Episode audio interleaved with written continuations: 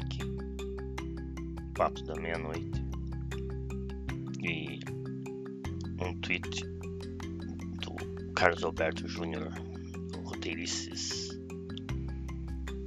é, repostando uma reportagem do Opera Mundi, escrito pela jornalista Janaína César, 16 de março de 2023. Jornalista uruguaio conta como funcionava a Operação Condor. Cada estado matava seus próprios opositores. Mostra a estrutura de apoio mútuo entre ditaduras do Cone Sul e foi tema do julgamento do ex-coronel Jorge Nestor Trócoli, que fugiu do Uruguai para a Itália e agora está sendo processado pela segunda vez em Roma. Mentiroso, disse o ex-coronel uruguaio Jorge Nestor Trócoli ao jornalista uruguaio Roger Rodrigues, que depôs esta manhã, dia 16 de março de 2023, na terceira corte de Assis do Tribunal de Roma. A declaração foi dada em voz baixa quando o jornalista deixou o banco de testemunhas e se dirigiu à saída. A testemunha retrucou a ofensa segundos depois, quando passou em frente ao acusado, ao acusado e afirmou: Não sou mentiroso, e você sabe que tenho como provar o que disse. Trócoli tem 81 anos e já está cumprindo uma condenação perpétua por crimes cometidos durante a Operação Condor contra cidadãos italianos e atualmente se encontra na prisão Gian Battista Novelli, em Carinola, na província de Caserta. Ex-oficial do Serviço Secreto da Marinha Uruguaia, a FUSNA, ele agora responde processo pela morte e desaparecimento do casal ítalo-argentino Rafaela Filipazzi e José Agostinho Potenza e pelo desaparecimento da professora uruguaia Helena Quinteiros, militante do Partido da Vitória do Povo, PVP.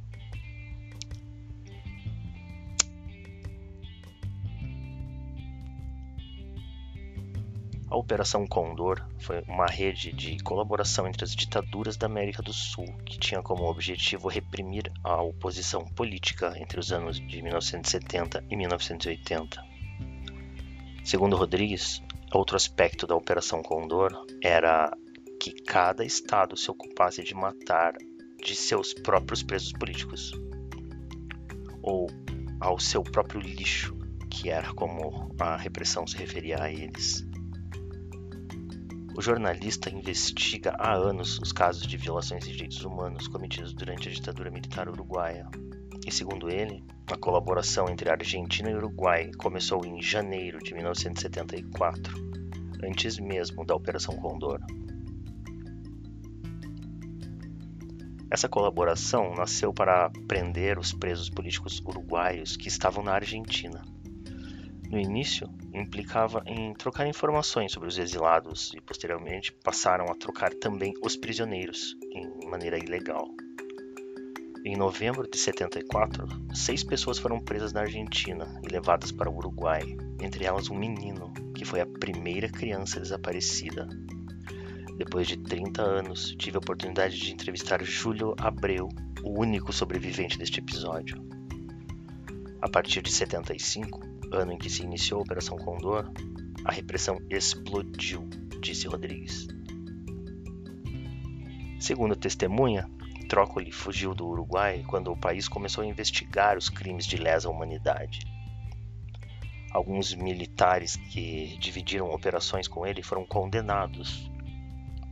Rodrigues lembrou que, assim como Trócoli, Mato Nabordo, outro militar uruguaio condenado no processo Condor de Roma, também deixou o país devido às investigações envolvendo seu nome.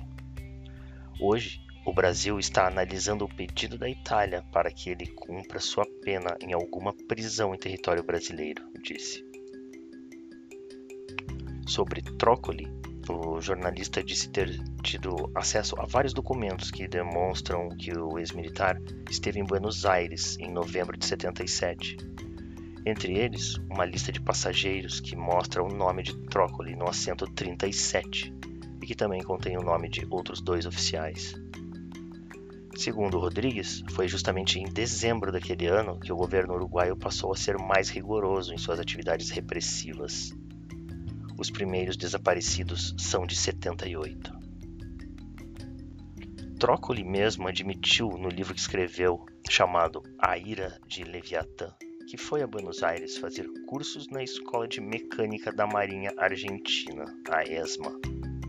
Completa o jornalista mencionando um dos mais conhecidos centros de tortura da ditadura daquele país.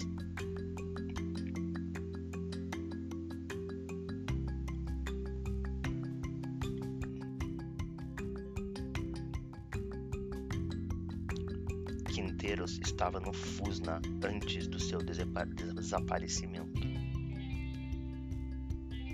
O historiador Álvaro Rico, cujo depoimento começou por volta das duas e meia, fez uma exposição do contexto histórico, convalidando o testemunho da pesquisadora italiana Francesca Lessa, em audiência realizada em fevereiro.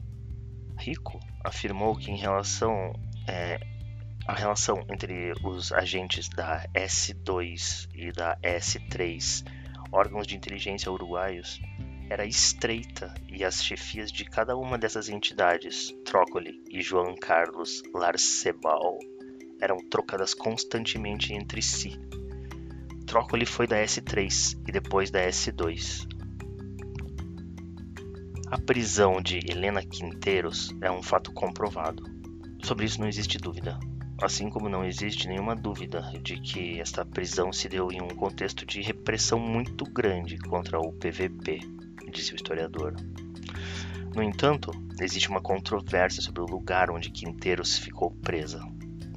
A primeira versão diz que ela foi levada ao centro 300 Carlos, mas a declaração do capitão Alex Lebel em novembro de 2000 afirma que Quinteiros estava preso em um edifício do Fusna antes do seu desaparecimento. Segundo fontes de uma jornalista, os oficiais que participaram da operação da prisão de Quinteiros foram Larcebal e Trócoli. Lebel foi chamado para responder novamente diante do tribunal se aquela informação da jornalista era verdade e disse que não é incorreta, contou Rico. Em 17 de novembro de 2000, Level afirmou ao Tribunal de Honra do Uruguai que a Quinteiros estava presa no Fusna antes do seu desaparecimento. As vítimas.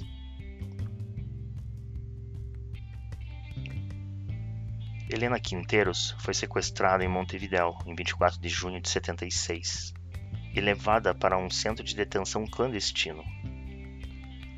Em 28 de junho, ela fugiu, que ela fingiu que entregaria um companheiro numa zona próxima à embaixada da Venezuela. Quinteiros conseguiu escapar e entrar nos jardins da sede diplomática, onde pediu asilo. Mas os oficiais uruguaios entraram na embaixada e a prenderam. O fato gerou uma ruptura das relações diplomáticas entre os dois países.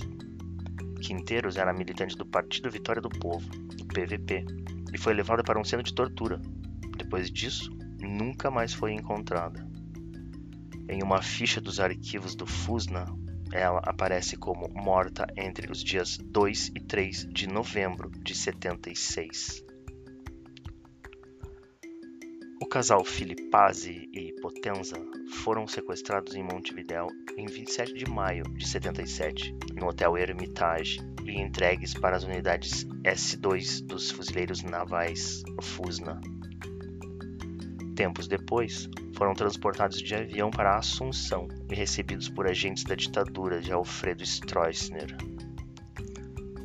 Segundo as investigações, eles foram assassinados no Paraguai onde seus restos mortais foram encontrados em março de 2013.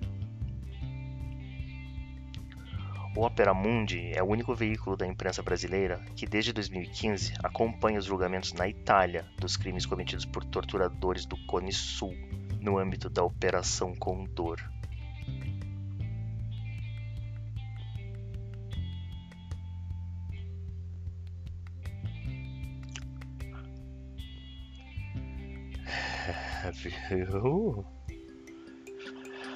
Pesado, né?